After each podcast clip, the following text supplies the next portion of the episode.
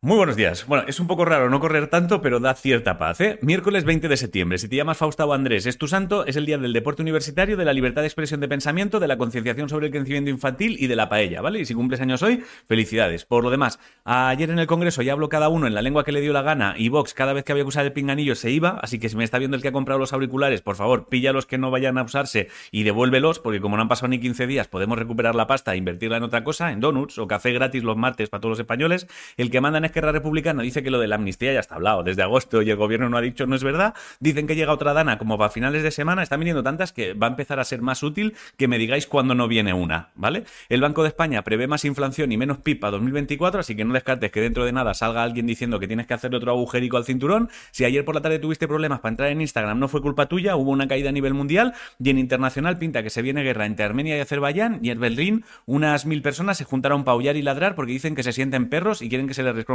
como tal. Así que al próximo que me diga que el ser humano es el animal más inteligente del mundo, le cruzo la cara y me quedo tan ancho, ¿vale? Porque yo me identifico con una hostia, no con una persona. En deportes, tema selección femenina de fútbol, las jugadoras que no querían ser convocadas, pero fueron convocadas e insistieron que no irían a pesar de haber sido convocadas, sí que fueron por miedo a ser sancionadas si no van. Y ahora el Consejo Superior de Deportes está intentando que puedan desconvocarse sin que se las sancione, así que el desconvocador que la desconvoque, buen desconvocador será. Y de momento parece que hay 21 que han dicho que tiran para adelante con lo de jugar. Este fin de en Barcelona se celebra el Congreso Mundial de Skeleton, Boxley y Parabó, que son deportes con nombre que parecen familia de Bob Esponja.